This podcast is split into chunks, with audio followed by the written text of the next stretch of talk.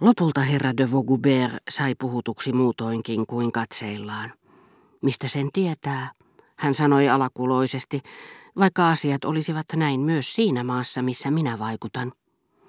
Todennäköisesti, vastasi herra de Charlie, ja ensimmäisenä listalla on kuningas Theodosius itse, vaikkei minulla olekaan hänestä ensikäden tietoja.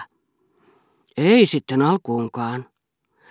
Siinä tapauksessa on siivotonta olla siinä määrin sen näköinen, sirosteleekin kuin mikä. Hän on niitä, jotka sanovat rakkaani, kultaseni, siis sitä lajia, jota minä inhoan eniten. En kehtaisi edes näyttäytyä hänen kanssaan kadulla. Muuten kyllä teidän pitäisi tietää, mikä hän on miehiään. Kaikkihan hänet tuntevat. Te erehdytte hänen suhteensa kyllä täysin, mutta miellyttävä hän on. Kun sopimus Ranskan kanssa oli allekirjoitettu, hän syleili ja suuteli minua. En eläissäni ole ollut niin liikuttunut. Siinä teillä oli tilaisuus tunnustaa, mitä mielenne teki. Taivas varjelkoon. Kauhistaa, kun ajattelenkin, että hän voisi epäillä jotakin, mutta siinä suhteessa minulla ei ole mitään pelättävää.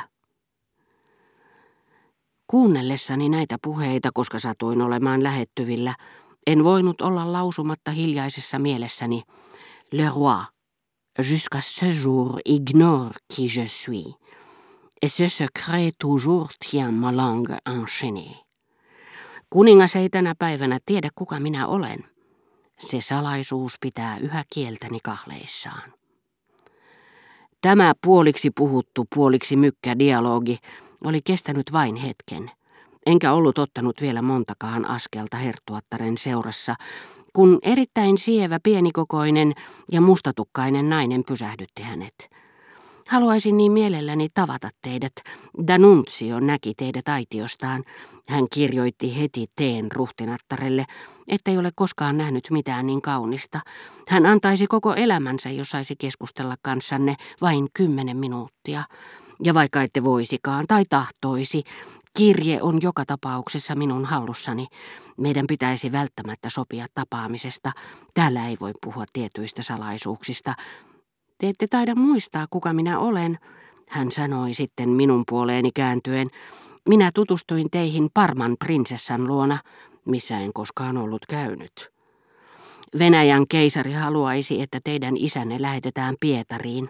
Jos te voisitte tulla tiistaina, Isvolski on nimittäin silloin paikalla. Hän voisi keskustella asiasta kanssanne. Minulla on teille lahjakultaseni. Hän sanoi sitten herttuattarelle, enkä antaisi sitä kenellekään muulle kuin teille. Kolmen Ibsenin näytelmän käsikirjoitukset, jotka hän itse lähetti minulle vanhan sairaanhoitajansa välityksellä. Pidän itse niistä yhden ja annan teille toiset kaksi.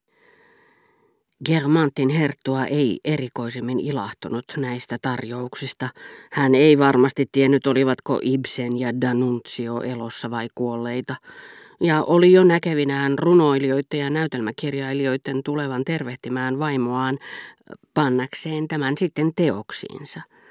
Seurapiiri-ihmiset tuntuvat kuvittelevan, että kirjat ovat kuin kuutioita, joista yksi sivu on poistettu, niin että tekijä voi kiireen kaupalla sijoittaa sinne tapaamiaan henkilöitä.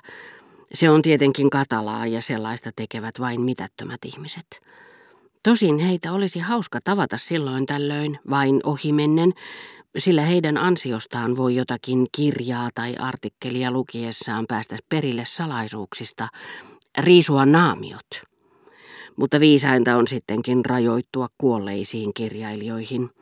Moitteettoman säädyllisenä herra de Germont piti vain herrasmiestä, jonka erikoisalaa olivat hautajaiset ja kuolinilmoitukset Gaulois-lehdessä. Hän nyt ainakin tyytyi vain mainitsemaan, että nimenomaan Monsieur de Germont oli nähty surevien joukossa hautajaisissa, joihin Herttu oli antanut ilmoittaa itsensä. Ellei viimeksi mainittu halunnut nimeään julkisuuteen, hän lähetti surunvalituskirjeen vainajan omaisille ja tähdensi murheellisia tunteitaan, sen sijaan että olisi ilmoittautunut maahanpaniaisiin. Jos kyseinen perhe sitten ilmoitti lehdessä, että suruviestien joukossa ansaitsee erikoisen maininnan Germantin herttuan kirje, Se ei ollut palstanpitäjän, vaan vainajan isän, pojan tai veljen vika, jolloin herttua julisti kaikki pyrkyreiksi ja päätti, ettei tulevaisuudessa olisi heidän kanssaan missään tekemisissä. Että heillä oli kana kynittävänä, kuten hän itse asian ilmaisi, koska ei oikein tuntenut käyttämiään sananparsia. Oli miten oli.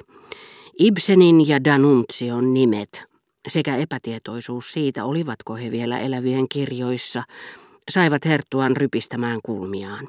Hän ei nimittäin ollut vielä ehtinyt tarpeellisen välimatkan päähän, päästäkseen kuulemasta Madame Timoleon Danoncourtin monenmoisia kohteliaisuuksia.